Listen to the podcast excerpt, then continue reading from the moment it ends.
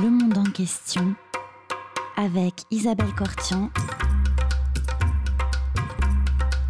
Comprendre le monde tel qu'il est et tel qu'il n'est pas. Bonjour à toutes et à tous et bienvenue sur Radio Cause Commune 93.1 dans le monde en question. Aujourd'hui, j'ai le plaisir de recevoir l'historien et politologue Hamid Pozaslan, directeur d'études à l'EHESS, École des hautes études en sciences sociales, et spécialiste du Moyen-Orient, de la Turquie et de la question kurde. Bonjour Hamid Pozaslan. Bonjour. Bienvenue euh, dans notre émission. Euh, en, vous aviez, dans le cadre de vos recherches, euh, montré à quel point l'année 1979 a été une année charnière et un moment de rupture extrêmement important dans le Moyen-Orient. Est-ce que euh, vous pourriez euh, revenir sur cette année 1979, nous dire en quoi c'était un moment très important et est-ce que c'est toujours quelque chose qui continue à structurer le Moyen-Orient aujourd'hui ou est-ce qu'on va vers autre chose? Euh, oui, l'année 1979, hein, c'est l'année où on peut dire hein, que le Moyen-Orient a été réconfiguré en grande partie. Euh, jusqu'à 1979, hein, euh, on a de loin la domination de la gauche. Bien entendu, il est difficile de définir cette gauche dans ses variantes nationales arabes, pro-soviétiques, marxistes, pro-chinoises, voire pro-albanaises. mais voilà, comme dans le reste du monde, c'est la gauche qui fixe l'horizon d'attente des sociétés. Alors alors qu'à partir de 1979, les choses changent radicalement. L'islamisme, qui jusqu'à maintenant est très marginal, hein, devient dominante. D'accord. C'est-à-dire qu'après 79, c'est en fait la disparition de ce qu'on appelait les forces progressistes euh, euh, au Moyen-Orient. Voilà, absolument. On peut même dire que la chute du mur de Berlin a eu lieu au Moyen-Orient en, 1979 et non pas en 1989. D'accord. Ils se sont évaporés comme ça. Ils se sont pas évaporés comme ça, mais on a l'impression qu'effectivement, on est en face d'un mouvement qui a été défait. Qui a été défait, laminé qui n'a pas pu être en mesure de produire du sens politique, hein, euh, et finalement de euh, se maintenir comme une force sociale. Euh, les raisons sont multiples. Hein. les raisons sont multiples. Il y a d'abord la reconnaissance d'Israël par l'Égypte. Hein. Et l'Égypte, jusqu'à maintenant, passait comme la tête de résistance arabe contre Israël et au-delà ce qu'on appelait à l'époque l'impérialisme. Voilà. et cela est considéré comme une trahison de la gauche nationale arabe. Mm-hmm. Au même moment, vous avez l'occupation de l'Afghanistan par l'Union soviétique. soviétique, l'armée rouge, et cela est considéré comme la trahison, cette fois-ci, de la gauche internationaliste euh, mhm. moyen-orientale. L'Union soviétique apparaît comme une force coloniale comme une autre. Une force impérialiste, impérialiste qui va dominer une un pays musulman. Euh, qui, va dominer un pays musulman comme, les, voilà, comme la France et l'Angleterre. La France et l'Angleterre l'ont fait dans, dans au Levant, oui. Voilà. Euh, et puis, bon, euh, simultanément, vous avez une insurrection quasi messianique à la Mecque. Hein. Oui.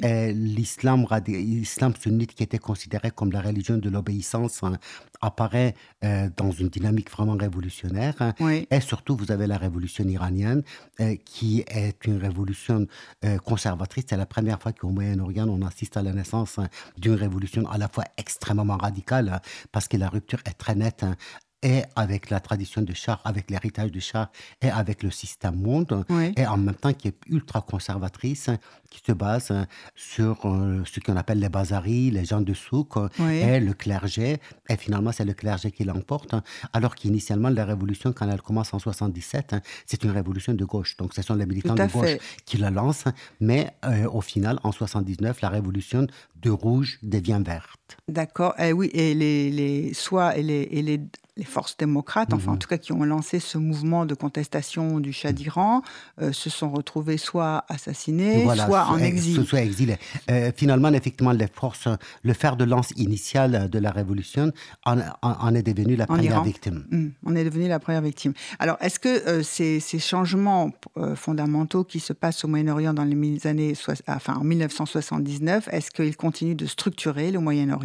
Malheureusement, oui. Malheureusement, oui. C'est pour ça qu'à plusieurs reprises, j'avais émis euh, l'hypothèse hein, d'une guerre de 40 ans au Moyen-Orient, euh, comme la guerre de Péloponnèse, qui, à vrai dire, n'a jamais existé en tant que telle, ou la guerre de 30 ans en Europe, en 1618-1648, euh, qui n'a jamais existé en tant que telle. C'était l'agrégation d'énormément de conflits et de, et, de guerres hein, sur une très longue période. Et je crois que concernant le Moyen-Orient, on peut aujourd'hui effectivement parler d'une guerre de 40 ans, parce que les dynamiques qui ont été en qui, qui, sont, qui, ont émergé en 1979 hein, sont aujourd'hui déterminantes. Hein. Prenez la dynamique confessionnelle, par exemple, hein, qu'on observe voilà, au Yémen, au Liban, en Irak. cette dynamique est toujours là. la matrice Hezbollah, qui a été finalement forgée à partir de 1979, la révolution iranienne est devenue une matrice djihadiste chiite à l'échelle régionale. Et de l'autre côté, si vous regardez la, euh, la généalogie de, de, la mouvance islamiste djihadiste sunnite, Al-Qaïda et l'État islamique, euh, cela renvoie très clairement à la guerre de, à la guerre d'Afghanistan euh, à partir de 1979. Vous n'avez pas une seule figure importante de Al-Qaïda qui n'a pas été impliquée d'une manière ou d'une autre dans la guerre d'Afghanistan. Et aujourd'hui, l'État islamique est l'émanation de cette, euh, ce djihad qui, déjà en 1979, avait une, une dimension internationale. Alors, euh, donc, ça continue. Mm. Mm. Et est-ce que, malgré tout, mm. dans ce qui se passe en ce moment au Moyen-Orient, parce qu'on est 30 ans après la révolution en Iran, mais aussi on est 30 ans après ce tournant charnière de 79 un peu partout au Moyen-Orient, est-ce qu'il y a avec les mouvements de contestation sociale qui, mmh. dont on entend parler depuis quelques, quelques semaines, deux mois, des manifestations au Liban, euh, des manifestations en Irak, euh, il y a même eu des manifestations euh, en Iran. Est-ce mmh. que ça veut dire qu'il y a aussi d'autres dynamiques ou est-ce que, qui, sont en, qui se mettent en marche Il y a d'autres revendications euh, il y a d'autres dynamiques, il y a d'autres attentes. Hein. Euh, il y a une attente démocratique au Moyen-Orient. Oui. Euh, une attente démocratique, mais vraiment dans le sens de Claude Lefort. ça veut dire l'indéterminé démocratique. Hein.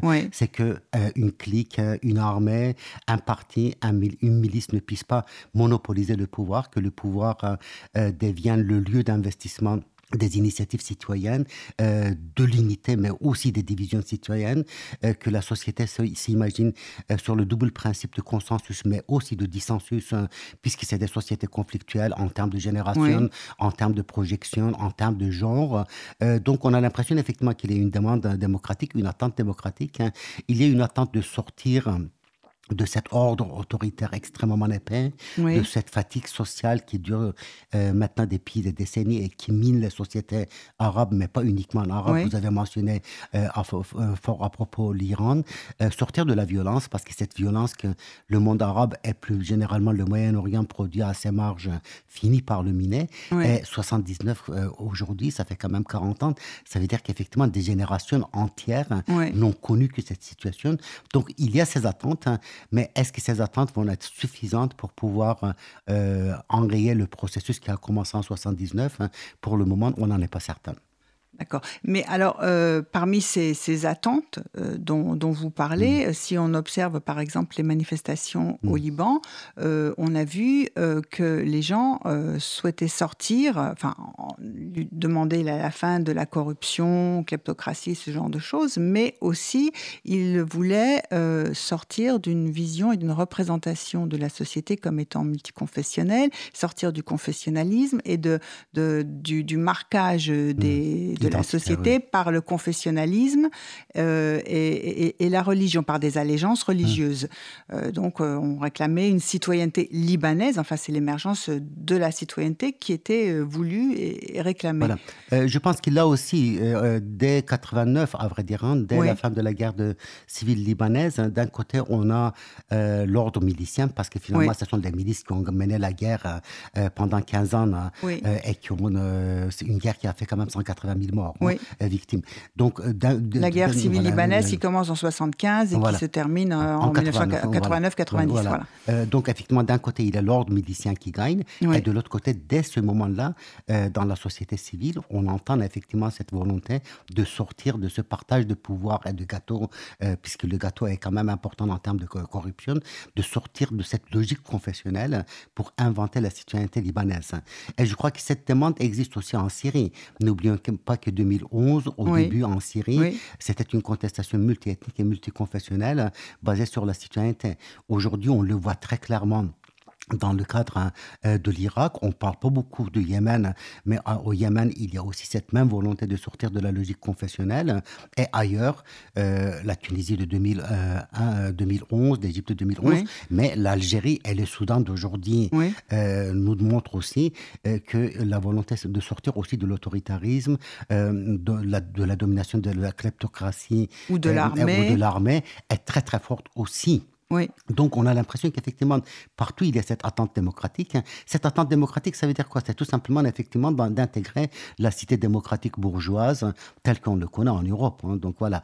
Euh, cette attente démocratique est là. Et en même temps, il y a des moments où les dynamiques pré-révolutionnaires ou pré-contestataires hein, peuvent être de loin beaucoup plus, beaucoup plus fortes et se radicaliser à la faveur d'une révolution. On a vu cela d'ailleurs en 1848 en Europe. Euh, en Europe, effectivement, quand vous prenez... Un temps des peuples? Voilà, le printemps des peuples, euh, qui s'est terminé effectivement par un, hiver des peuples, euh, parce que pour, pour, la simple raison que les dynamiques près-1848, hein, qui étaient des dynamiques contre-révolutionnaires, se sont radicalisées. On a vu partout un peu le, renforcement euh, des autocraties, mhm. des bureaucraties effectivement ultra répressives. On a vu ce que Marx appelait à son époque ce conflit entre le peuple révolutionnaire, qui était le peuple de Paris, et des intellectuels. Euh, et des intellectuels européens, et de l'autre côté le peuple réel qui était en quête euh, d'un ordre conservateur. 1848, euh, de ce point de vue-là, a montré effectivement qu'une révolution peut parfaitement avoir lieu à partir des demandes progressistes, démocratiques, et de l'autre côté, peut être enrayée ou peut être effectivement défaite, confisquée par des dynamiques qui, lui préexistent. En même temps, euh, s'il y a une demande mmh. démocratique forte et que cette demande démocratique, elle passe par euh, la, volonté de sortir euh, mmh. des allégeances religieuses et de, l'appartenance communautaire à une communauté religieuse ou confessionnelle, ça veut dire aussi que c'est remettre en cause la façon dont l'État, parce que ce sont des États qui sont relativement jeunes, qui émerge à la fin de la Première Guerre mondiale. Donc, euh, ces États-là, et, enfin, c'est la façon dont ces États se sont constitués qui est finalement remis en cause. Absolument. Euh, c'est l'État tel qu'il a été constitué au XXe siècle avec un toutes ces strates successives, euh, mandataires, euh, les années 20 ou 30, euh, national arabe, les années 50, 60, 70, la gauche. donc, on est, est, confessionnel dans les années 80, 90. On a l'impression qu'effectivement, c'est tout le XXe siècle avec ces strates multiples qui est en train de s'effondrer ou d'être de, contesté. Et alors Effondrer, mais cela signifie aussi qu'à un moment donné, à la place de cet État, on a la rétroconversion de l'État en une milice. Ça, c'est ce qui se passe aujourd'hui très clairement en Syrie. Ou alors une fragmentation milicienne. N'oublions pas qu'en 2013, par exemple, en Syrie, dans un, dans un pays comme la Syrie, il y avait 1200 milices. 1200 mhm. milices, ça veut dire que le temps et l'espace étaient fragmentés en 1200. Parce que la dynamique révolutionnaire de 2011 ne s'est pas suffi pour, voilà, effectivement, se transformer en une force finalement euh, sociopolitique capable de transformer euh, la Syrie. Là aussi, la dynamique de confessionnalisation de, de, régime de Bachar al-Assad, la kleptocratie, euh, l'usage de la force. L'usage de la force, c'est quand même quelque chose d'extrêmement important. La oui, la force ou la répression. la répression qu'aujourd'hui on observe aussi en Iran ou en Irak. Oui, Donc, tout à fait. On parle déjà de 350 morts en Irak, sans doute beaucoup plus. ça veut dire qu'effectivement, et en Irak, quand vous observez, c'est pas le gouvernement irakien qui tire. Ce sont des milices. Ce sont des milices qui tirent, voilà, qui. iraniens qui tirent sur les sur, les manifestants. Euh, donc, euh, vous avez tout à fait raison. Effectivement, il y a un rejet de cet État. Il y a une triple demande d'émancipation. Oui, laquelle euh, Voilà, demande d'émancipation en tant que classe. Oui. Voilà, effectivement, y compris les classes moyennes voient leur horizon totalement obstrué euh, obscurci, euh, vous avez une demande de euh, une, demande de, d'émancipation en termes générationnels. Et cela concerne avec une société qui est jeune enfin qui est marquée où un pourcentage plus de 50% de la société est, à moins de 40 ans. Voilà. Et en même temps je crois que cette demande d'émancipation en, en, tant que génération concerne y compris les générations anciennes. Oui. Ça veut dire les générations qui ont été défaites en 1979 aujourd'hui ont repris de service en quelque sorte pour transmettre pour un venir héritage. soutenir un peu eux Voilà, aussi, et voilà, leur- et- leurs enfants ou voilà, petits-enfants, oui. leurs petits-enfants. Elle leur donnait, leur apportait un sens historique, une continuité historique. hein.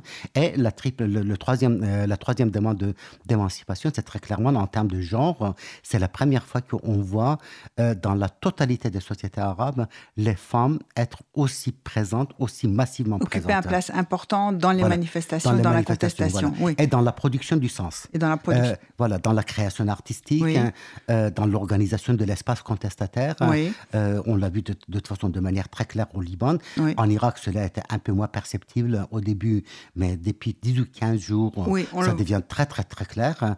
Et en. Iran, cela est très clair.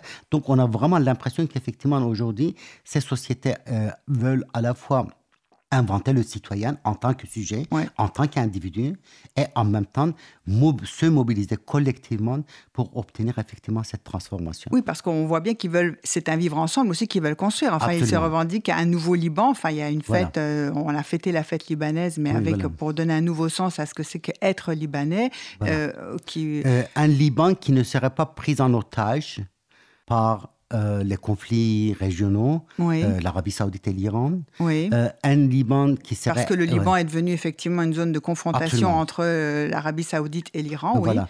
Un Liban qui ne sera pas dirigé par un léviathan imposé de l'extérieur, comme cela a été à la sortie de la guerre civile libanaise, euh, Oui. avec les accords de Taïf, euh, Oui. qui finalement a imposé la domination syrienne.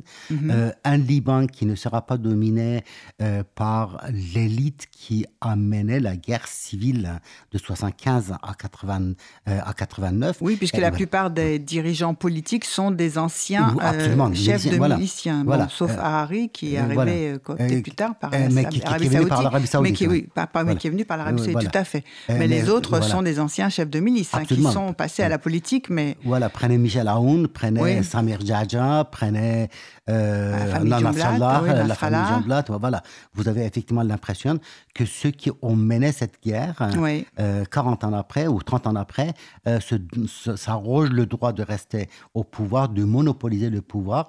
de ils se répartissent voilà. les richesses, Une sorte euh, de les cartel. c'est un cartel. Un cartel, oui. Voilà. Et donc, il y a ce volonté- cette volonté de sortir de cette logique de cartel. Et en Irak, on l'observe aussi.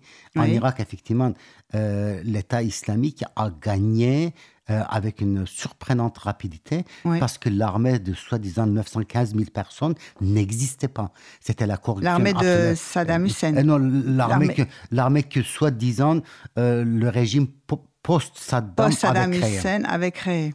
Cette Après la débassification. Voilà, Ah, après la débassification.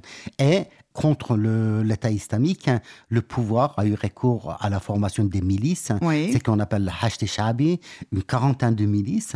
Mhm. Et aujourd'hui, effectivement, il y a euh, cette, euh, cette, cette- cette- été entraînés militairement par l'Iran. par l'Iran. Voilà, par le général Qasem Soleimani, et voilà, euh, qui est le chef de, de- voilà, des forces Jérusalem, de, de, des Pastarans, des gardiens de, De la Révolution.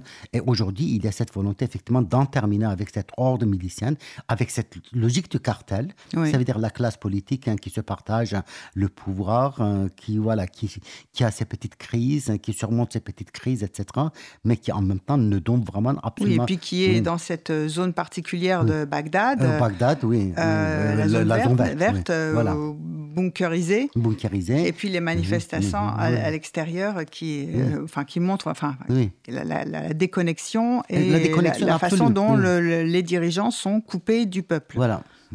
Je vous propose une petite pause musicale. Euh, nous allons écouter une très belle chanson d'Ahmed Kaya. Ahmed Kaya, c'est un chanteur kurde. Vous le connaissez? Vous l'appréciez? je, oui, je le connais, je l'ai rencontré à plusieurs Oui. reprises, je l'apprécie beaucoup. Euh, C'était une figure effectivement euh, d'un extraordinaire humanisme. Oui. Au-delà de sa créativité artistique, c'était quelqu'un qui Et de était sa extrêmement- superbe voix. Euh, voilà, de sa superbe voix. Euh, c'était quelqu'un qui était effectivement extrêmement engagé, euh, mais en termes vraiment humanistes. Oui. Donc voilà, défendant toutes les causes humaines. Oui. Et, je crois qu'il en était la- la victime aussi. Oui. Et alors, il est aussi enterré au Père Lachaise, Voilà, euh, à côté de Yilmaz Güney. voilà. Leurs tombes, à tous les deux, sont toujours fleuries. Et oui. finalement, le Père Lachaise, c'est devenu un endroit où beaucoup de figures kurdes euh, Euh, oui. se retrouvent. Euh, absolument, enterré. c'est, voilà, c'est devenu un peu le cimetière hein, kurde. Le Panthéon Voilà, ou le Panthéon kurde, voilà, après avoir été le cimetière des communards. Aujourd'hui, effectivement, c'est un peu le lieu de repos de, des leaders kurdes aussi, parce que deux générations de leaders kurdes iraniens, euh, Abdurrahman Qassemlou et, et, Sharaf Kandi, qui ont été assassinés, à Vienne. Vienne et puis, à, Berlin, Berlin. Euh, pour Sharaf Kandi, sont, reposent aussi à, à Père Lachaise. Alors écoutons Ahmed Kaya.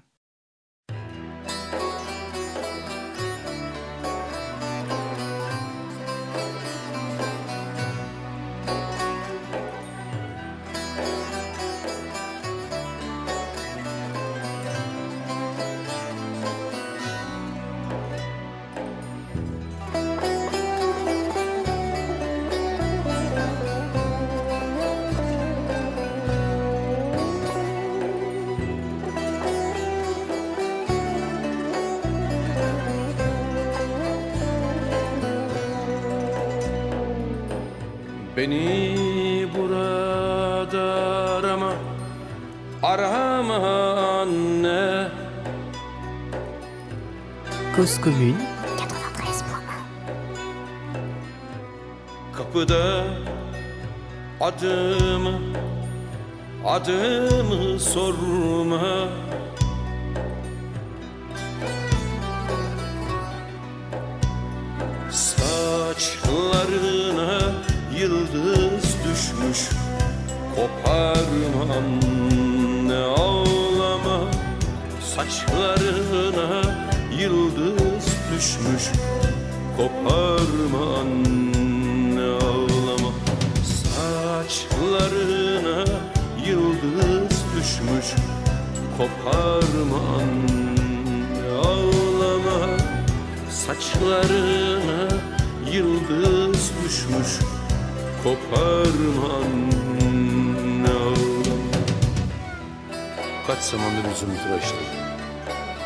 Gözlerim şafak bekledim.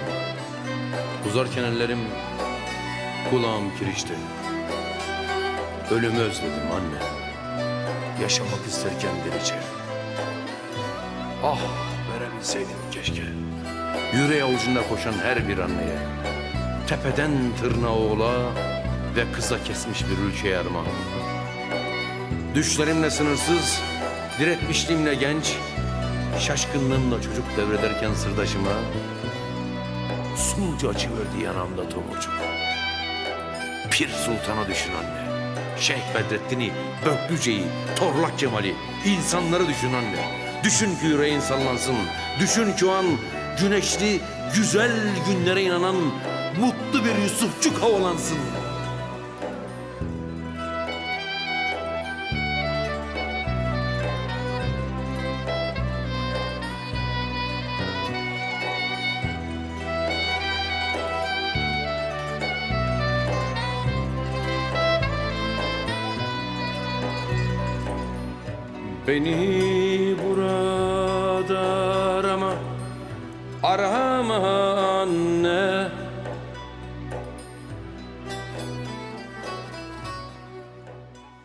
Êtes sur Radio Cause Commune 93.1, vous écoutez Le Monde en question et nous venons d'entendre chanter Ahmed Kaya. Nous recevons Hamid Bozaslan.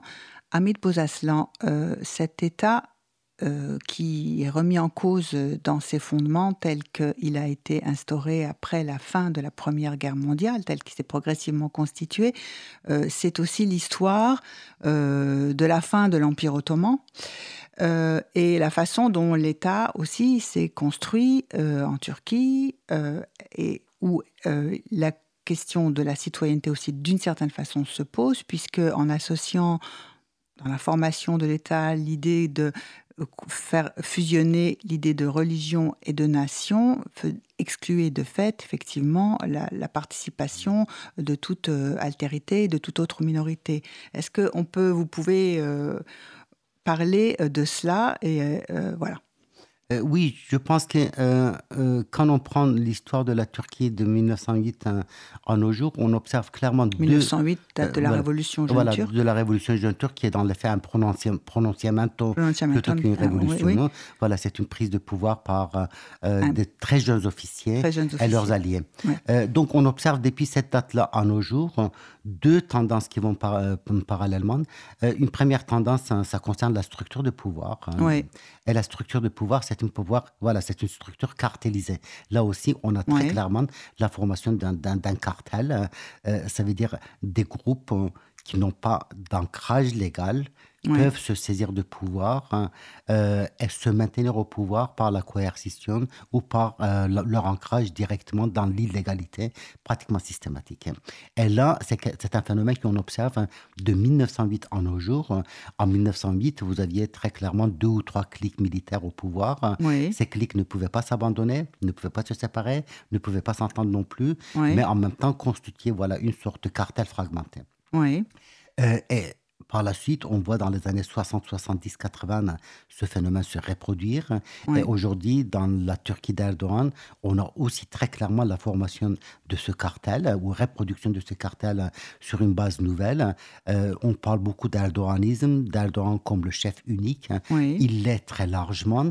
Et en même temps, quand on regarde euh, les structures de l'État, on voit qu'il y a dans cet État euh, aussi des milices, hein, des escadrons de la mort qui ont été actifs dans les années 90 euh, des forces islamistes hein, qui désormais sont militarisées et qui sont totalement autonomes de tout contrôle étatique.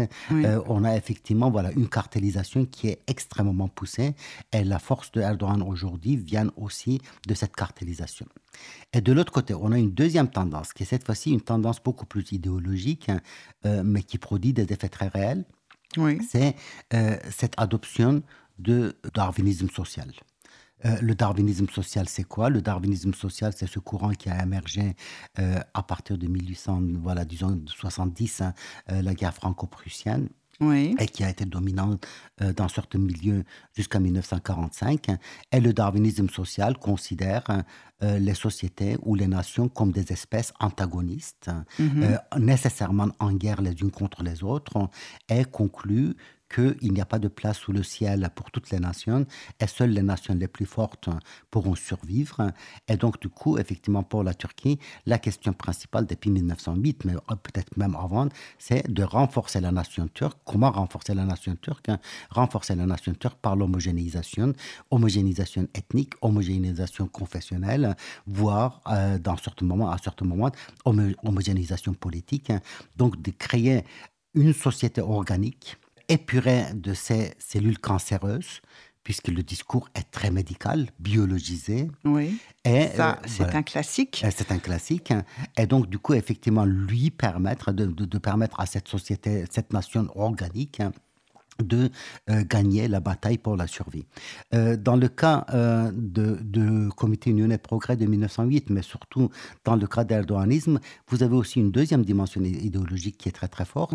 Et cette dimension idéologique, hein, c'est que selon Erdogan et son milieu, la Turquie, ou les Turcs plutôt que la Turquie, les Turcs ont une mission historique. Mm-hmm. Cette mission historique consiste à dominer le monde.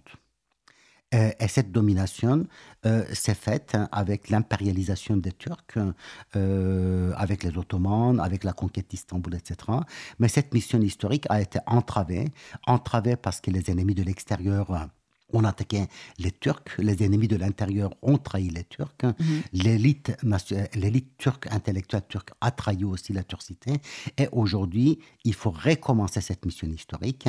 Et cette, euh, ce, serait, ce, serait renaissance en quelque sorte de la mission historique exigerait la restauration de la turcité dans sa pureté ontologique, donc dans sa pureté des origines. Et donc, du coup, seule cette restauration ontologique permettrait aux Turcs de se renforcer et de nouveau devenir cette force dominante avec une mission historique.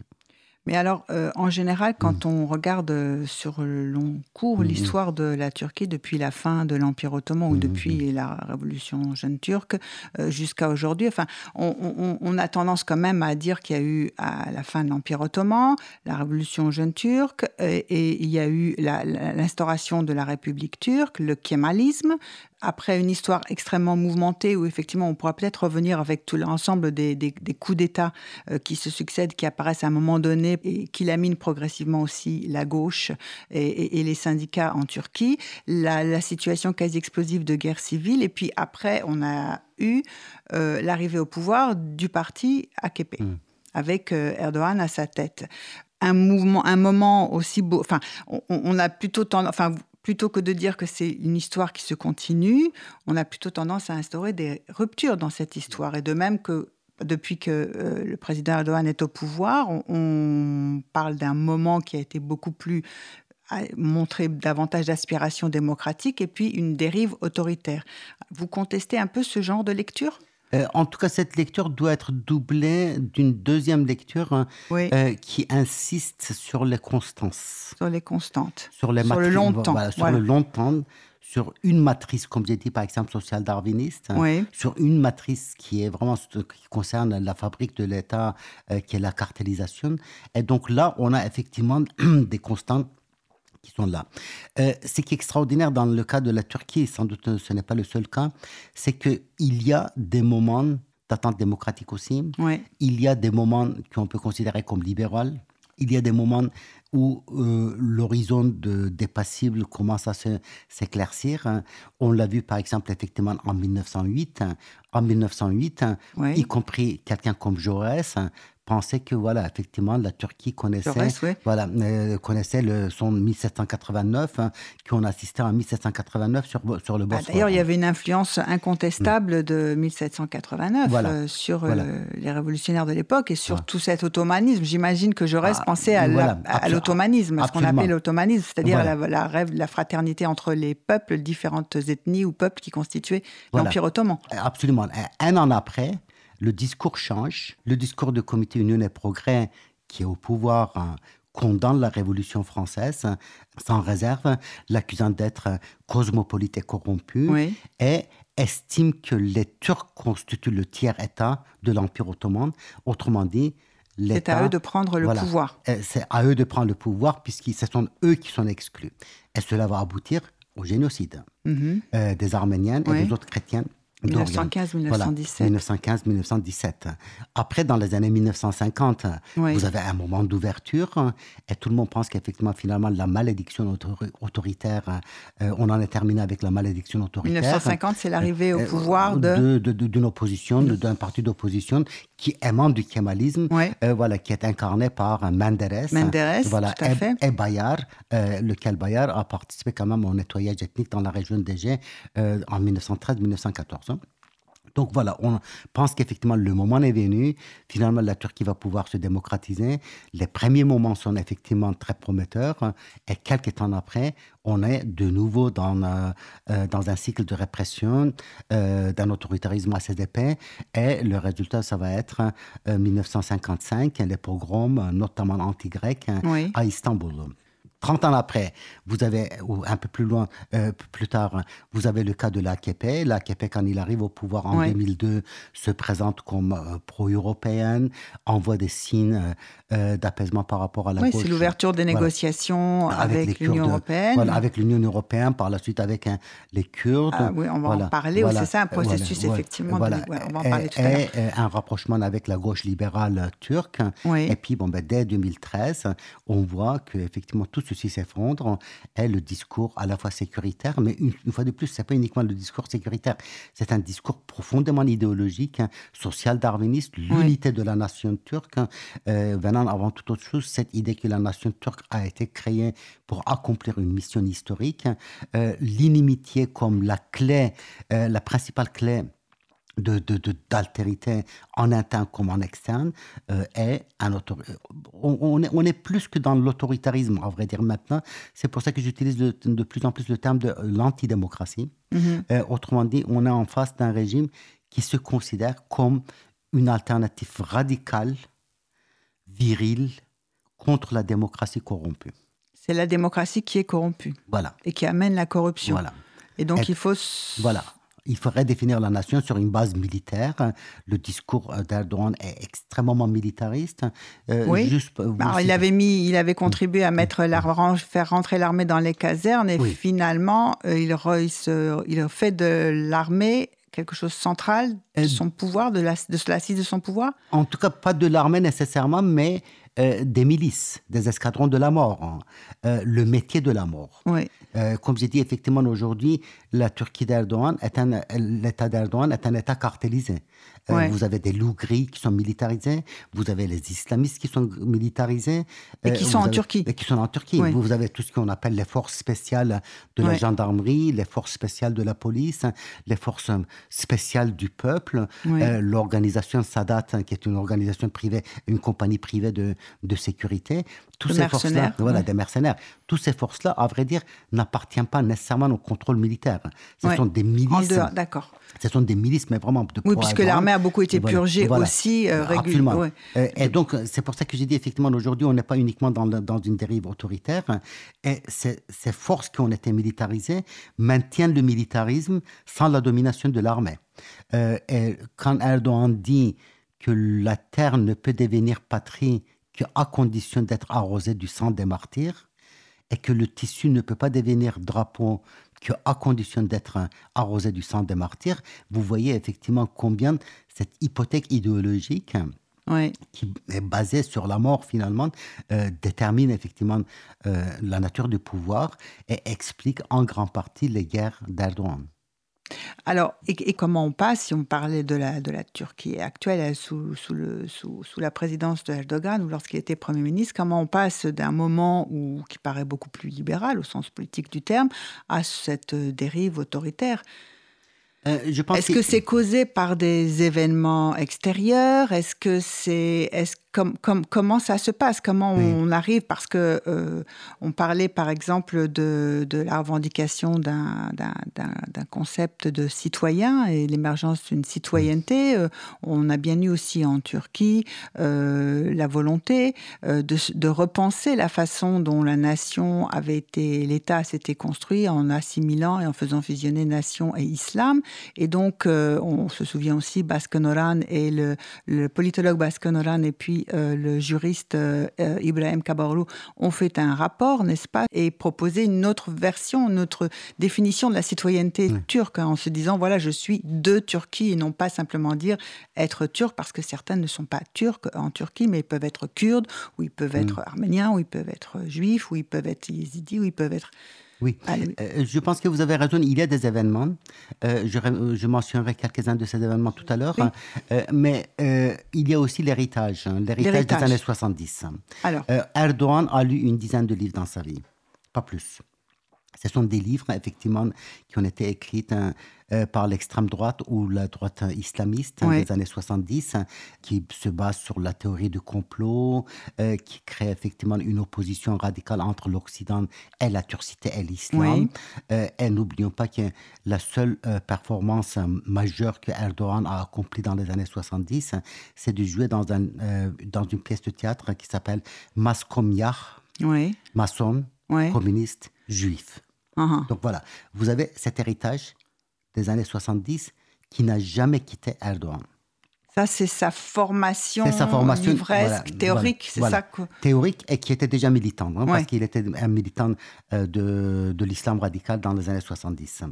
D'accord. Euh, donc, vous avez effectivement cet héritage. Après, cet héritage n'a pas euh, empêché le moment pragmatique d'Erdogan, qui a continué voilà, de 2000 de jusqu'à 2011.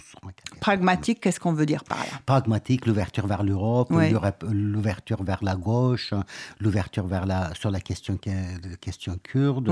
Donc, ça veut dire si ça marche, je continue dans ça. Si si quelque chose me fait obstacle, je reviens à, mes fondamentaux. Je pense que c'était même pas si instrumental. C'était même pas si euh, euh, pensé oui. Pensez en ces termes-là.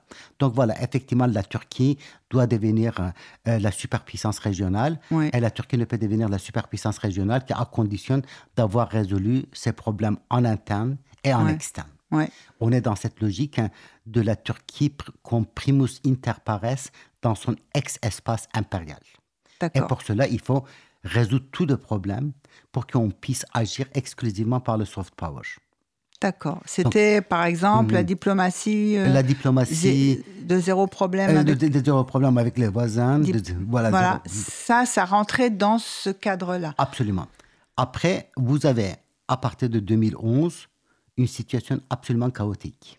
Une situation absolument chaotique parce qu'il y a les révolutions arabes Oui. que la Turquie n'a pas pu voilà, euh, anticiper, mais personne, mais Eh ben, pas mais plus personne. que les Euh, autres euh, États non plus. En Europe Voilà. ni aux États-Unis, on n'avait Voilà. pu anticiper. Voilà. Euh, et n'oublions pas qu'effectivement, la politique d'apaisement avec les sociétés arabes, les pays arabes est allée si loin que Erdogan, en novembre 2010, reçoit le prix Kadhafi des droits de l'homme, 250 000 do- dollars. Mm. Et quelques mois après, Kadhafi n'est pas là. Ouais. Et donc, du coup, la Turquie est totalement déboussolée. Euh, en 2012, par contre, effectivement, Erdogan pense que le moment est venu de créer une sorte de fédération qui ne dirait pas son nom, ou coalition qui ne dirait pas de son nom, des partis issus de l'islamisme en Tunisie, au euh, en Libye, euh, en Égypte, en Syrie. Et cette coalition sera dirigée par Erdogan lui-même. Cette stratégie ne réussit pas. Cette stratégie ne réussit pas parce que le Yémen- la, Libye entre dans une période de fragmentation et de guerre. Et les islamistes perdent d'ailleurs euh, les élections. Cette stratégie ne réussit pas parce que Morsi, le président frère musulman, Des frères musulmans Voilà. d'Égypte. est renversé à la suite d'un coup d'État euh, extrêmement sanglant. Euh, oui. Voilà. En Tunisie, euh, la victoire, la, la domination d'Annarta est largement contestée Mhm. euh, par euh, la classe politique, mais aussi la société. Ne reste que la Syrie. Or, en Syrie, contrairement à ce qu'Erdogan pense, le régime tient. Erdogan Alors, pensait... oui, tout le monde pensait que Assad allait tomber Voilà, et en- finalement. surtout en euh, donc- 2012. hein, Ah, donc surtout voilà. en- au Voilà. début de la guerre. oui. Voilà. Euh, Erdogan avait promis d'aller prier dans la mosquée des Omeyyades à la fin de 2012 à Damas. Mhm. Et puis le régime tient. Non seulement le régime tient, euh, le régime aussi répond euh, à l'oppression turque et euh, à la militarisation du conflit par la Turquie en confiant une partie de territoire kurde euh, au pays des Grecs hein, qui est très proche du PKK. Donc voilà, vous avez effectivement déjà ces déconvenus sur la politique étrangère. En deuxième lieu, vous avez les contestations internes, les contestations de Parc Gezi en été 2013, qui ont lieu au même moment que les contestations contre Morsi et Erdogan. Pour Erdogan, là, il y a quelque chose. Ça veut dire qu'effectivement, on ne veut pas de la domination turque, donc on limite... des frères musulmans, Voilà, ni voilà. des frères musulmans. On limite les marges de manœuvre de la Turquie en externe et Mhm. on limite les marges de manœuvre en interne. Et c'est là que je crois effectivement, tout cet héritage des années 80-70 Ouais. est réactivé. Réactivé parce qu'il faut lire le monde. Comment on peut lire le monde Eh bien, tout ceci, c'est des complots occidentaux. Euh, juste pour vous donner une idée, Erdogan a expliqué que le coup d'État contre Morsi a été organisé par Bernard-Henri Lévy. On lui prête beaucoup de Voilà, pouvoir. on lui, on lui prête On lui vraiment beaucoup prête de pouvoir. beaucoup de pouvoir parce qu'en Libye, c'était peut-être pas. Voilà. Et Bernard-Henri Lévy est en même temps qui est très, voilà, qui est engagé dans la cause kurde, oui. qui s'est engagé à un moment donné tardivement, mais dans la lutte pour la reconnaissance du génocide des Arméniens, etc. Donc vous voyez comment on peut, à partir de la théorie du complot, Oui. lier les choses. Lier les choses. Voilà. Euh, donc, vous avez cet événement-là. Après, vous avez toujours en 2013 euh, cette histoire de corruption à très grande échelle Oui. du gouvernement d'Erdogan, mais d'Erdogan lui-même Oui. euh, éclate. Oui, son Euh, fils. son fils. les boîtes à chaussures, Voilà, les billets dans les boîtes à chaussures, voilà. tout ceci est sur Internet. Les Oui. enregistrements sont sur Internet. hein. Oui, alors que justement, il prétendait que ce n'était pas la corruption. Et voilà, ce n'était pas la corruption. Euh, effectivement, Erdogan, euh, l'un des, des professeurs de théologie euh, à Ankara écrivait l'autre jour que Erdogan avait réduit les, les cinq piliers de l'islam en trois et avait transformé ces piliers. Les nouveaux piliers de l'islam s'appelaient pour Erdogan Massa, Kassa, Nissa. C'est-à-dire Massa, la, la- la bureaucratie, Oui. euh, le, le bureau. Oui. Euh, la caisse La caisse. la corruption, Ouais. et Nissa, euh, la femme, ça veut dire effectivement les questions de mœurs. Mhm. Donc voilà, effectivement, on a l'impression que le régime dès 19 de 2013 avait été totalement corrompu et totalement dégénéré en quelque sorte. Mhm. Et le fait qu'effectivement ces affaires éclatent hein, au grand jour et que ces, euh, ces conversations à propos de, ces millions de dollars hein, euh, et d'euros se- soient mises en ligne, euh, le met hors de lui et donc preuve supplémentaire du complot. Voilà, vous avez systématiquement ces étapes-là, et de complot en complot, de lecture de complot en complot, on arrive à l'idée que de toute façon, l'Occident est contre la Turquie, que la mission euh, historique turque est de nouveau entravée, euh, que les Kurdes collaborent avec l'Occident ou avec les ennemis de la Turquie. Euh, Erdogan parle des croisés, euh, les nouveaux croisés, qui sont des nouveaux croisés, il les a cités, euh, eh euh, la diaspora arménienne, alors qu'à un moment donné, il voulait faire une ouverture par rapport à l'Arménie, le lobby juif, Mhm. donc le, le- complot qui est éternel, Oui. les zoroastriens. Mhm. Pourquoi les zoroastriens? Parce que euh, beaucoup de Kurdes disent que le yézidisme, c'est la vraie religion kurde, Oui. et le yézidisme émanerait de zoroastrisme, et les homosexuels. Donc vous voyez comment vous pouvez à un moment donné arriver à la fois à maintenir une logique conflictuelle extrêmement une logique de violence, hein, une logique de coercition et guerrière, hein, Mhm. parce que derrière tout ceci, il y a eu quand même des milliers de morts. hein. Euh, et de l'autre côté, effectivement, à partir des éléments qui, euh, n'importe quelle lecture rationnelle déconstruirait en deux minutes. Alors, je vous propose une seconde pause musicale. Nous allons écouter un chant traditionnel kurde.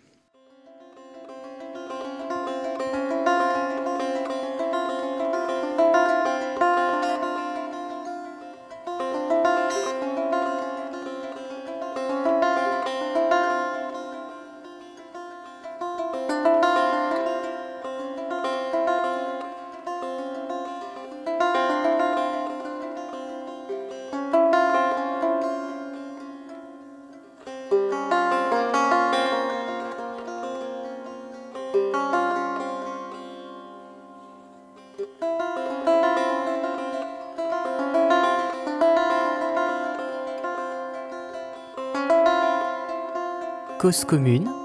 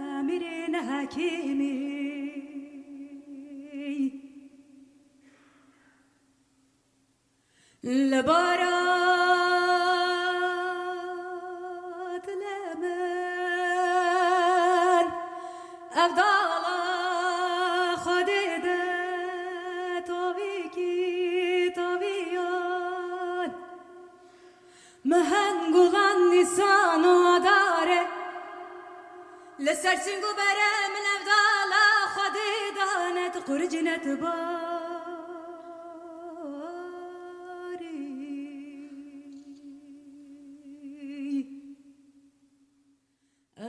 Vous êtes sur Radio Cause Commune 93.1. Vous écoutez Le Monde en question. Nous recevons Amit Pozaslan.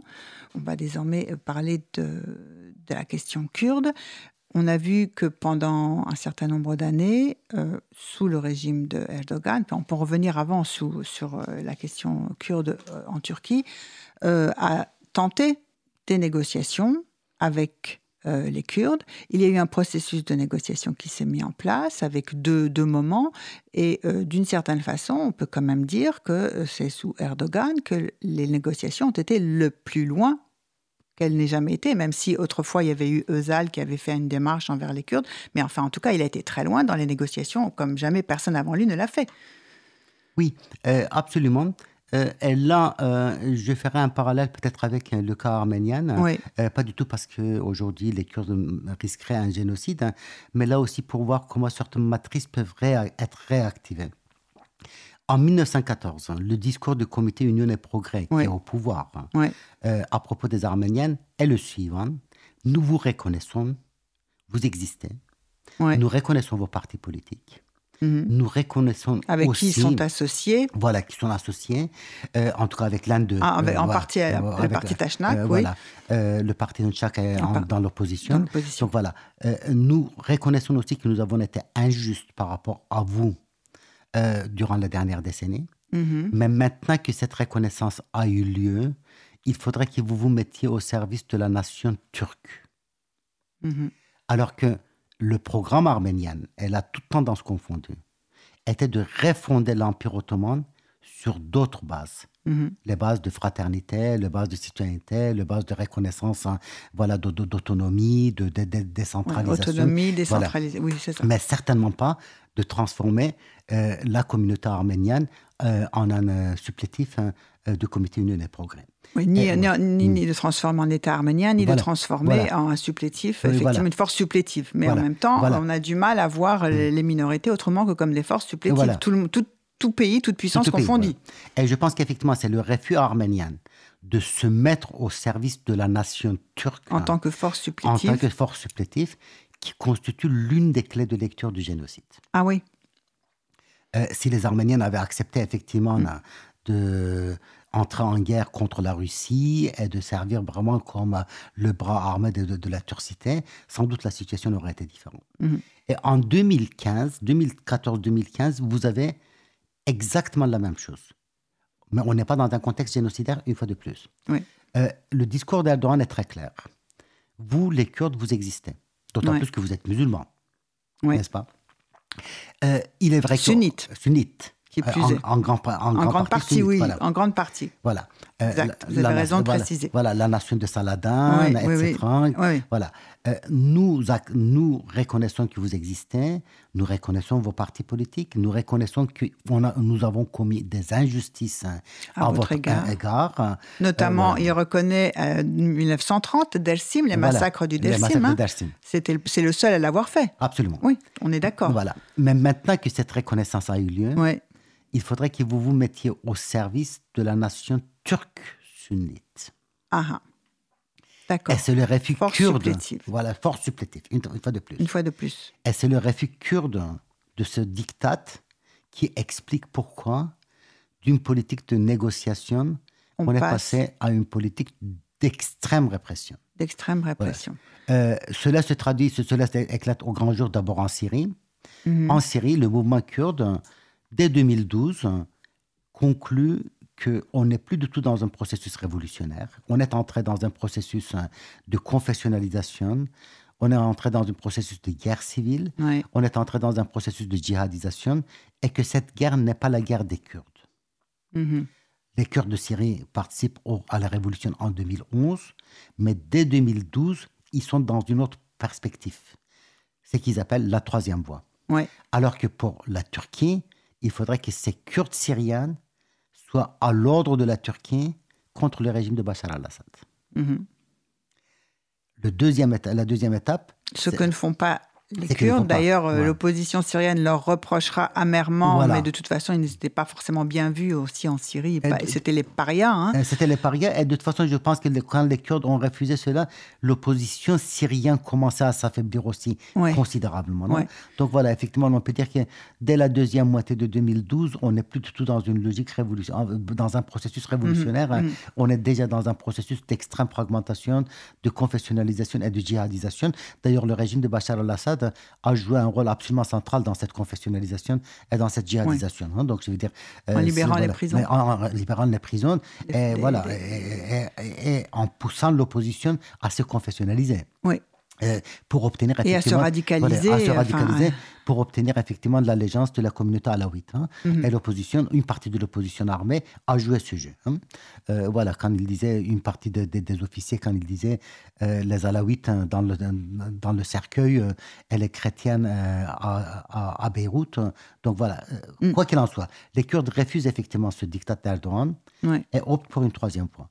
Et en Turquie même, ils refusent toute alliance avec Erdogan, la présidentialisation du système, et en 2015 obtiennent malgré tout 13% des voix. Oui, parce qu'à un Mm. moment donné, en, en fait, oui, c'est ça. Si on revient sur la, sur la Turquie, euh, euh, Erdogan considère comme une trahison de constater que euh, les Kurdes, euh, après ce qu'il a fait, euh, Mm. entre, enfin, après ce qu'il a fait, enfin, j'imagine, hein, après ce que c'est l'ouverture qu'il a montrée vis-à-vis des, des Kurdes, ils ne votent quand même, ils n'ont pas voté AKP. Absolument. L'ingratitude.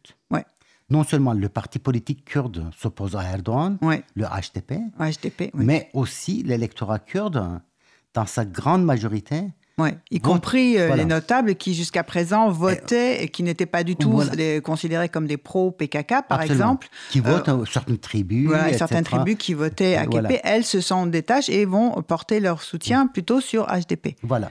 Et donc, du HDP, coup, le Parti démocratique des peuples. Voilà, le Parti démocratique des peuples, hein, euh, qui regroupe, euh, voilà, qui a aussi une base turque, mais la base turque de gauche, c'est sans doute 1 ou 2 Oui. voilà, sur 12 ou 13% que le parti obtient, malgré les répressions massives. Oui. C'est- Ça, ça vient du Kurdistan ou de l'électorat kurde. Oui. hein. Donc, vous voyez effectivement euh, cette idée que nous les avons reconnus, et en même temps, vous voyez combien ils sont ingrats. Et c'est à partir de ce moment-là qu'on voit que chez Erdogan, il y a cette volonté d'ouverture vers l'extrême droite turque, Ouais. vers les escadrons de, De la la mort, euh, na- ultranationalistes des années 90, Ouais. euh, sur ces Qui sont réactifs et qui n'ont jamais été démantelés, qui qui, ont toujours été- existé, même voilà. s'ils étaient en veilleuse. ou- Voilà. D'accord. Voilà, qui, où certains avaient été arrêtés. euh, Ouais. Ces personnes qui ont été arrêtées sont relâchées, sont réintégrées dans le système. Et donc, il y a un virage à 180%, mais une fois de plus, qui peuvent s'expliquer, peut s'expliquer par cette matrice historique. Mhm. Ça veut dire la nation turque est la nation dominante. La nation turque a une mission historique.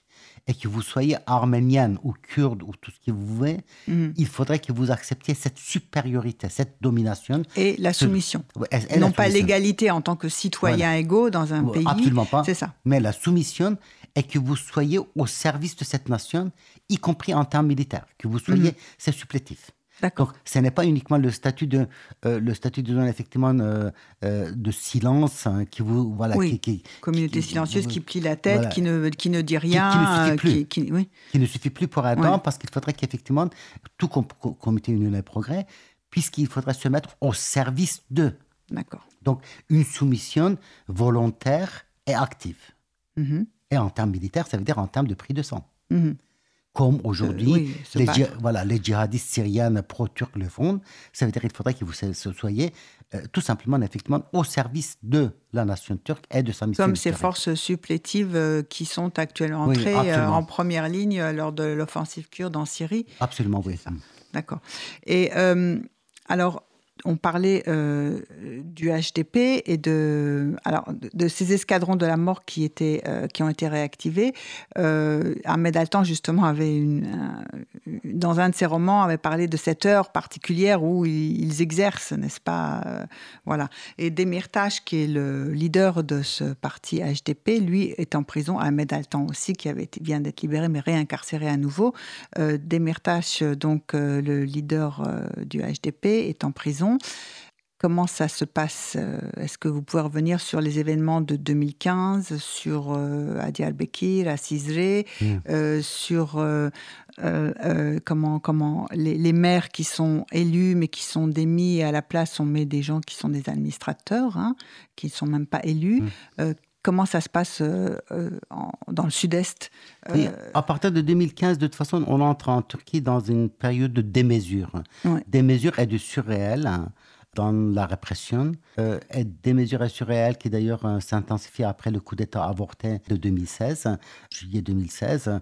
euh, 120 000 personnes limogées, 70 000 personnes arrêtées. Donc vraiment, vous êtes... Vous êtes Oui, et ça continue jusqu'à voilà, et ça aujourd'hui. Il y a continue. régulièrement Voilà. des arrestations, des nouvelles vagues d'arrestations. Voilà. Euh, Et ce qui se passe en- au Kurdistan cette fois-ci, c'est que en 2015, à Suruc, qui est à deux pas de la, de la frontière syrienne, où le, le- voilà, la guerre, la guerre a lieu aujourd'hui, euh, deux policiers sont euh, tués dans des conditions atroces. Euh, le gouvernement accuse le PKK, qui renie, qui nie toute responsabilité. Mhm. Et d'ailleurs, les personnes qui ont été arrêtées dans ce cadre-là ont été libérées, même par la justice turque Ouais. aujourd'hui, ce qui est quand même assez étonnant. Donc l'histoire est totalement oubliée, mais cette histoire euh, sert de prétexte pour rompre les négociations. Et Il y avait eu un attentat aussi. il y a eu des attentats. Oui, il y a- oui, il y a oui. eu- et- et là aussi, on a énormément d'attentats, etc. Mais disons que le, le cas emblématique, c'est- Emblématique, c'est c'est- ce- c'est- c'est- c'est- c'est deux, ces deux gendarmes. euh, voilà, qui ont été, qui ont été tués dans des conditions atroces. Ouais. Et voilà, euh, sans doute, euh, voilà, on ne sait pas de quoi il s'agit. euh, Qui a fait voilà, ça, qui a fait c'est- ça. et on ne saura sans doute jamais. En tout cas, ce n'est pas ni les Kurdes ni les PKK, ça c'est évident. Oui. Et à partir de Mais ça moment- sert euh, de prétexte à rompre euh, à rompre les toute négociations. négociation. Voilà. Et euh, effectivement, après. euh, Processus d'Oslo, processus processus d'Iramle. d'Oslo, voilà, de, et on commence effectivement une politique de répression. Il y a eu une résistance de la jeunesse kurde dans des villes comme Kızıltepe, Cizre, mais surtout à Diyarbakır, Mhm. Diyarbakır le cœur de, de Diyarbakır, qui est, qui est la ville antique en quelque sorte. Et donc, c'est une politique de destruction massive des, des villes. Mhm. Euh, cette politique massive de, de- de destruction des villes est poursuivie par la suite hein, par la destitution des maires. Oui. Euh, voilà, euh, en 2016, il y avait encore quelques cent, deux maires euh, kurdes, et je crois quelques mois après, il n'en restait plus aucun. Euh, ces maires-là sont remplacés par des administrateurs euh, très proches du PK de, de, de l'AKP, ou alors qui sont tout simplement des gouverneurs et des sous-préfets. hein. Donc voilà, les préfets et les sous-préfets sont nommés comme administrateurs, et les, les municipalités deviennent en quelque sorte la caisse secondaire de l'AKP Oui. euh, au-delà des ressources étatiques, etc., les ressources municipales sont totalement monopolisées par euh, ces administrateurs. Et le processus recommence puisque euh, cette année, il y a eu quand même des élections municipales. Oui. Euh, malgré toute la répression, euh, le parti HDP a quand même gagné. À une présenter des voilà. candidats et à remporter A un remporté, certain nombre voilà, de villes. Voilà, de- trois grandes villes, trois grandes métropoles, d'autres villes, etc. Mhm. Et là encore, de nouveau, ces maires qui sont élus ont été destitués pour être remplacés par des préfets, sous-préfets ou par des administrateurs proches de l'AKP. Alors, quel, euh, quel, quel- avenir voyez-vous pour les Kurdes en Turquie? Euh, On a vu aussi l'offensive turque et les milices supplétives qui euh, arrivaient en Syrie et qui chassaient les Kurdes euh, de ces trois cantons qui étaient plus ou moins majoritairement peuplés de, de Kurdes. Euh, cette population kurde donc va aussi être condamnée à l'exode, vraisemblablement. Après Afrin, euh, donc on a la région de, actuellement euh, du nord-est de la Syrie. Euh, quel avenir pour... euh, et, puis il y a le Kurdistan, le nord du Kurdistan aussi, qui est tenu par la famille Barzani essentiellement, et Talabani. Euh, quel avenir voyez-vous pour, pour, pour le peuple kurde et comment euh, comprendre qu'un un peuple euh, nombreux, et c'est enfin, important en nombre, n'a toujours pas un minimum d'autonomie, sinon d'État? C'est très difficile à savoir. hein. Je veux dire, là, on peut vraiment pas faire de prédiction. Les Kurdes ont espéré que quelque chose euh, se passait parce qu'en Turquie, quand même, la Oui. montée du HDP, un leader euh, comme Demirtas, aujourd'hui en prison, qui écrit d'ailleurs de, de très très beaux livres, euh, Et puis, il y avait aussi cette espèce d'autonomie qu'il gagnait à la faveur du conflit en, en Syrie. Euh, non, bien sûr que je pense qu'effectivement l'espoir Il y a une sorte de voilà. reflux actuel, Il y avait un espoir très très fort. Il y a un reflux qui est pour le moment relatif. relatif. Voilà. Euh, Parce qu'il y a quand même des combats hein, en ce euh, moment qui- dans qui- le nord-est continue- de la Syrie. hein. con- continue. Euh, L'une des questions qu'on peut se poser, c'est effectivement jusqu'où les démocraties vont capituler devant l'antidémocratie d'Erdogan. Et on a vu effectivement qu'en Syrie, cette capitulation américaine, qui a été partielle, euh, a joué quand même un rôle. Ça, ça a été interprété comme le feu vert Oui. par Erdogan. Oui. Euh, sans cette capitulation, sans doute, effectivement, Erdogan n'aurait jamais osé aller Alors même les militaires américains et les Voilà. diplomates américains étaient contre le retrait Voilà. américain, Voilà. mais finalement euh, Mais Trump a voilà. su- Et on a, on a l'impression qu'effectivement l'administration Trump est devenue une sorte de bateau ivre, hein, sans contrôle. Et cela provoque effectivement énormément de dégâts. Et en Syrie, si le rythme continue aujourd'hui, euh, ainsi, sans doute, euh, les Kurdes n'auront pas d'autre choix que d'intégrer le système de Bachar al-Assad, hein, Mhm. euh, sans doute euh, en, pa- en contrepartie de quelques droits. euh, non pas l'autonomie telle qu'il l'espérait, Du mais une Rojava, reconnaissance- oui. Voilà, de Rojava, mais, Mhm. mais une, une, de reconnaissance. Et cela est d'autant plus plausible que le régime de Bachar al-Assad est exsangue. Ouais. La communauté de, la, de, de, de président donc, Assad, oui. voilà, Alaouite, hein, a perdu 100 000 hommes. Euh, c'est une Dans les communauté de combats. deux- voilà, dans le combat, c'est une communauté de 2 200 000. hein. Mhm. C'est Euh, énorme, oui. C'est énorme en termes démographiques. En termes démographiques, je veux dire, c'est irrépa- irréparable. hein. Donc, et donc, du coup, effectivement, ce régime qui ne veut pas du tout d'avoir une population sunnite arabe majoritaire hein, peut avoir besoin effectivement des Kurdes euh, en termes de démographie, mais aussi en termes de, de militaires. Mais comme j'ai dit, cela signifierait tout simplement qu'ils n'auront pas l'autonomie qu'ils espéraient, mais ils auraient quelques reconnaissances hein, euh, sous forme de décentralisation. Au euh, moins des voilà. papiers d'identité qui Et des leur avaient été en d'identité, voilà. 62 Et retirés. peut-être quelques, droits culturels. Culturels. Mais c'est beaucoup trop tôt pour savoir si on Oui. peut aller jusqu'à là. En tout cas, cela semble être très clairement la stratégie russe. Oui. Euh, en Turquie, euh, voilà, est-ce que la répression va s'accentuer? Euh, Le régime de est à la fois très très puissant, mais de l'autre côté, lui-même, il est exsangue, hein, n'arrive plus du tout à produire du sens politique, n'arrive plus du tout à convaincre son propre électorat. Oui, Il y a beaucoup de, de- voilà. de, de- de personnes qui avaient été mises, de grandes figures de l'AKP historiques, qui ont Qui- qui été sont- mises de, sur le côté, puis qui sont partis, qui veulent reconstruire Voilà. autre chose. qui veut reconstruire autre chose. On pense à. Abdullah Gül, on pense voilà. à, à à Davutoglu, Ali Babajan. Ali Babajan. Euh, ouais. Euh, et vous avez effectivement un pouvoir qui est là depuis 18 ans, qui radote, hein, qui n'a pas tenu ses Bah, promesses. c'est l'usure du pouvoir aussi, tout simplement. Voilà. hein. En termes économiques, hein, qui n'a pas tenu ses, ses- voilà, ses, ses Oui, et- engagements. Euh, voilà, il y a dix fois plus. Oui, la de- crise économique devient de plus en Oui. plus plaisante, alors que jusqu'à Oui. présent, beaucoup de gens avaient supporté beaucoup de choses Oui. parce que la situation économique était Allez, magnifique. Voilà. Alors qu'aujourd'hui, effectivement, avec un chômage de 15% ou quasi 15%, donc vous voyez effectivement les effets. Et surtout, un, ju- l'AKP au pouvoir depuis 18 ans n'arrive pas du tout à proposer quoi que ce soit à un jeune de 18 ans. Donc voilà, euh, en dehors d'une politique de répression encore beaucoup plus importante en Turquie, on a l'impression que la vivacité de la société kurde ne peut pas être éteinte. Elle est là. Oui. Elle est là, même si les maires sont démis de leurs fonctions, même si on a arrêté des milliers de militants, à commencer par des Mirtash, Ouais. euh, la vivacité de la société kurde est là. Euh, voilà. Après, Comme aussi une certaine vivacité de la société civile turque, oui, voilà. euh, sur les plans culturels aussi. sur- Absolument. Il y a une. Euh, sauf que dans le cas kurde, il y a aussi cette, cette question nationale. Oui. Ça veut dire effectivement de se dire, euh, se dire euh, euh, l'incarnation d'une histoire, Oui. euh, se dire je suis kurde, j'ai le droit de me projeter dans l'avenir à partir de mes propres grilles de lecture, hein, Oui. devenir sujet, exiger des droits. Euh, cela crée quand même énormément de, de ressources qui, une fois de plus, sans une répression infiniment plus importante, ne pourront pas être détruites. Euh, pour l'Irak, on ne sait pas quel sera l'avenir de l'Irak. Oui. Euh, pour l'Iran, puisqu'il y a quand même aussi une Il y a partie du Kurdistan, voilà, euh, et la répression récente a été quand même très massive dans les régions kurdes et arabes. Aussi, là, les derniers Oui, les événements, euh, les oui. manifestations. Voilà, euh, qui ont été quand même très, très, très ciblés. Euh, donc voilà, mais là aussi, on sait qu'il y a une société civile kurde qui est très, très dynamique. hein. Donc voilà, vous avez effectivement quatre euh, quatre cas qui sont relativement différents puisque le contexte hein, turc, les contextes turcs, syriens, iraniens et irakiens sont Oui. différents. Et de l'autre côté, vous avez cet même espace et ça sera très difficile de, de- de- de prédire l'avenir. Mais une fois de plus, je pense qu'effectivement, l'une des questions centrales, c'est que feront les démocraties, à commencer par les États-Unis. Et la deuxième question, c'est que fera la Russie? Oui. Alors, euh, si on parlait, vous parlez des démocraties, vous avez vu que ré- régulièrement, euh, de, il y a une montée à la fois des populismes et, et, et- et une sorte de forme d'engouement pour des figures qui sont plus ou moins autocratiques. Oui, je pense qu'effectivement, il y a cette fascination pour des figures comme Poutine, euh, un peu moins pour Erdogan, Ouais. euh, puisqu'il il, il- il apparaît comme beaucoup plus archaïque, hein, beaucoup plus primitif. hein.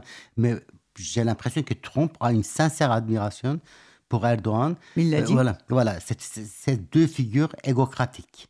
Donc Claude Lefort utilisait le terme de égocratie. Je crois qu'effectivement les deux sont dans ce cas-là. Euh, mais au-delà, je pense qu'effectivement l'une des questions, c'est aussi, euh, on a l'impression que les démocraties, et plus particulièrement peut-être ces courants populistes, estiment que euh, en dehors de l'Europe ou en dehors de l'Occident, on est dans, la territoire, dans le territoire de barbarie, et les barbares agissent en tant que barbares, hein, qui s'entretuent, cela n'est pas notre problème, c'est leur culture. Et je crois qu'effectivement, il y a cette différenciation qui est introduite, et du coup, on peut rester extrêmement insensible par rapport à ce qui se passe dans le reste du monde. On le voit très clairement en Afrique. Voilà, la violence en Afrique ne préoccupe personne. La violence, même en Amérique latine aujourd'hui, ne préoccupe personne. Et a fortiori au Moyen-Orient, où il y a tant de conflits depuis 40 ans, on a l'impression qu'effectivement, d'une, les opinions publiques sont totalement perdues, et de deux, euh, Trump le dit très clairement, de toute façon, ils n'ont qu'une seule envie, c'est d'entre-massacrer, laissons-les entre-massacrer. Voilà.